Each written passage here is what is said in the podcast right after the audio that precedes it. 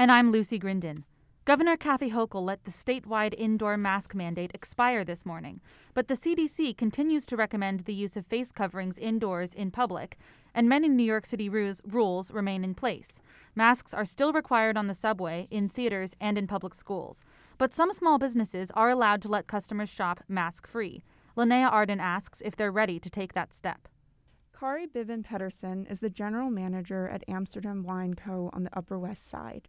He says the change was too hasty. He's still worried about his friends and coworkers catching COVID. And to have to tell adults to please just wear a mask for like five minutes while you're getting your wine is a, a real pain. just do your part, people. But because the state law has lapsed, it's now up to small businesses like his, ones that don't require vaccination cards to enter, to decide what to do. I'm personally a little disappointed as it has been a chore to deal with customers uh, over the past two years as the mandate has come and gone. Bivin Pedersen's main concern is that a lot of his customers are elderly, so he's still planning on asking his shoppers to wear masks. But he hadn't had to tell anyone to put a mask on yet. There aren't a lot of wine shoppers at 10 a.m. Meanwhile, just a few blocks north at Town Shop, the mood was festive. Starting today, we're not going to fight customers. Danny Koch is the fourth generation owner of Town Shop, a lingerie store. So we're going to let people make their own decisions. Um, we've been policing for over a year now, and it's exhausting.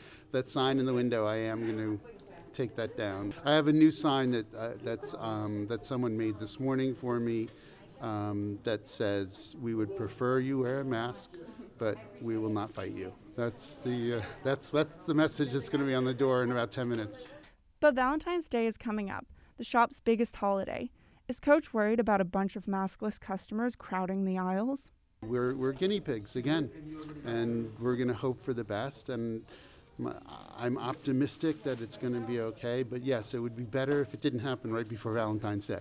On the street outside, shopper Emma Smith says the picking and choosing of when to wear a mask seems silly. So if I go in and I see people are not, I'm not going to because I don't think it makes sense. There's no difference between a restaurant and a store. Actually, restaurants are probably packed more. Um, so that it's ridiculous. I'm a Jew from Germany. You know, we don't like following, you know, any laws just without reflecting on them first. But Smith is a New Yorker now and it looks like, along with much of the rest of the city, it'll be a while longer before New Yorkers need to worry if they've got anything stuck in their teeth. Linnea Arden, Columbia Radio News.